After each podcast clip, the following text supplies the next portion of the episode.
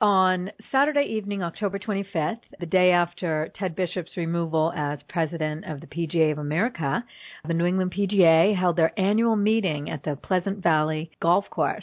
Larry, what was the buzz or the consensus about Ted Bishop's removal? Well, the the overall evening was we were all there to celebrate our New England PGA's uh, best and the brightest, our, our golf professional of the year, uh, Greg Yeomans from the Bay Club. Bob Beach was inducted into our Hall of Fame. Bob Beach is an unbelievable representative of the section uh, for all the work he does with uh, wounded warriors and veterans as they come back from from war across the seas. So you know, overall, uh, with, without a doubt, it was a, a celebration of our New England PGA in specific to um, what's going on at the national level, uh, it was wasn't really even spoken about because we were there to celebrate, and we were not going to let what happened on the national stage diminish anything for the recipients or families and the employers and the club members that came out. And we had about 150 people there. Everyone presented an award. And uh and the, most of the speeches from the award winners. Are heartfelt they're thoughtful and and they're basically up there to thank everyone in their past who's who's helped them to get to a point where they were able to receive an award. So it was a, an awesome night for everyone at the section. You know, Larry, I know you're a father and you have two daughters who most probably golf. What do you think of Ted Bishop's comments on the social media platform Twitter?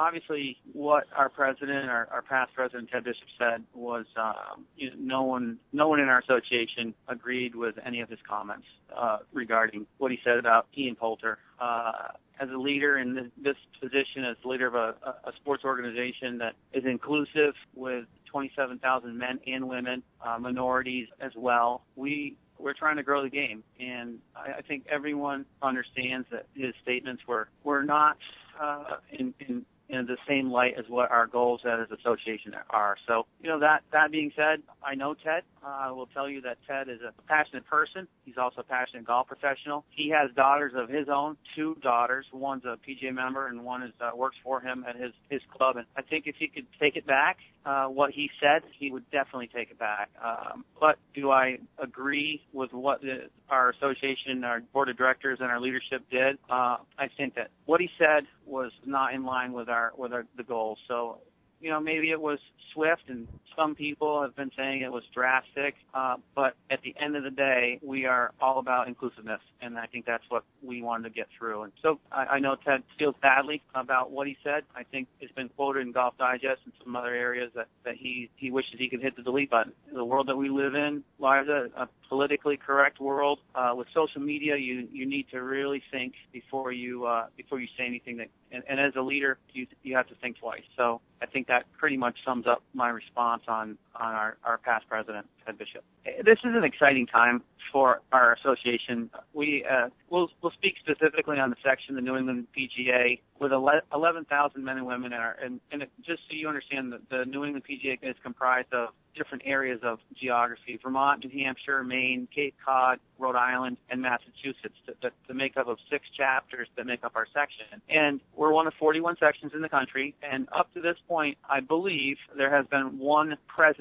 of a section that's been female. So Susan Bond will be, I believe, the second president ever uh, as a female. And and it kind of our New England section, myself being currently a non-green grass golf professional, uh, although I've been a head golf professional at green grass clubs. Now in my current role as a business owner in the golf industry, um, I'm a non-traditional golf professional. Susan Bond, uh, being a female, uh, is our vice president, and then Ron Debo, who we, we haven't talked about. He's the secretary of our association, this section, and he is the executive director of the First Tee of Maine, the state of Maine. So we have a really uh, inclusive, diverse board of directors, uh, officers, and I think that shows through with the, how we think at the national level as well. Uh, if you go to the national level, Suzy Whaley is running for the secretary of the PGA, and she'll ascend to presidency if elected. I think the time is right for women in our sport. I think Suzy Whaley at the national level, she brings a, a, a dynamic personality.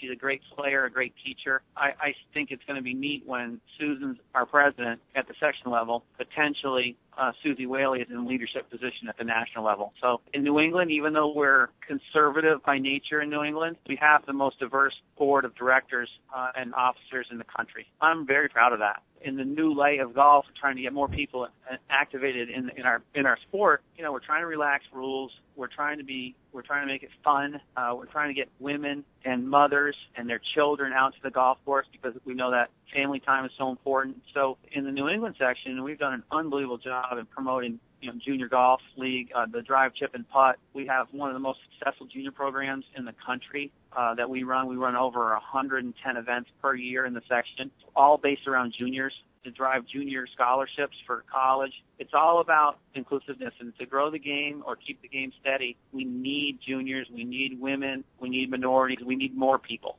And uh, and we're doing that at the section level. It's, it's been a lot of fun doing that we have the, our section board meeting tomorrow, which is at the Renaissance. But tomorrow we have a potential bylaw change, which is um, right now the only the only way you can elect an officer to our section is through section meeting, which is typically in Massachusetts. So the chapters on behind New Hampshire's uh, proposal, they are asking to be able to vote in the chapters and the section for officers, which is kind of unique. It, it basically broadens the power base and it gives each member in our section an opportunity to, to vote on their leadership. Versus right now, if you live in Concord, New Hampshire, Bangor, Maine, or Burlington, Vermont, and you're a PGA member, you typically going to have to make a four to five hour drive to vote. So what we're doing now is potentially taking the voting out out to the member versus making them come and and give them that tough task of driving and making that trip to vote. So kind of an outside the box bylaw, but it's progressive. It makes you think like, okay, whose votes matter? Is it just Metro Boston voting that matters, or is it every member in our section? And I'm I'm the leader who believes that every voice should be heard. And at the end of the day, when we're talking about membership matters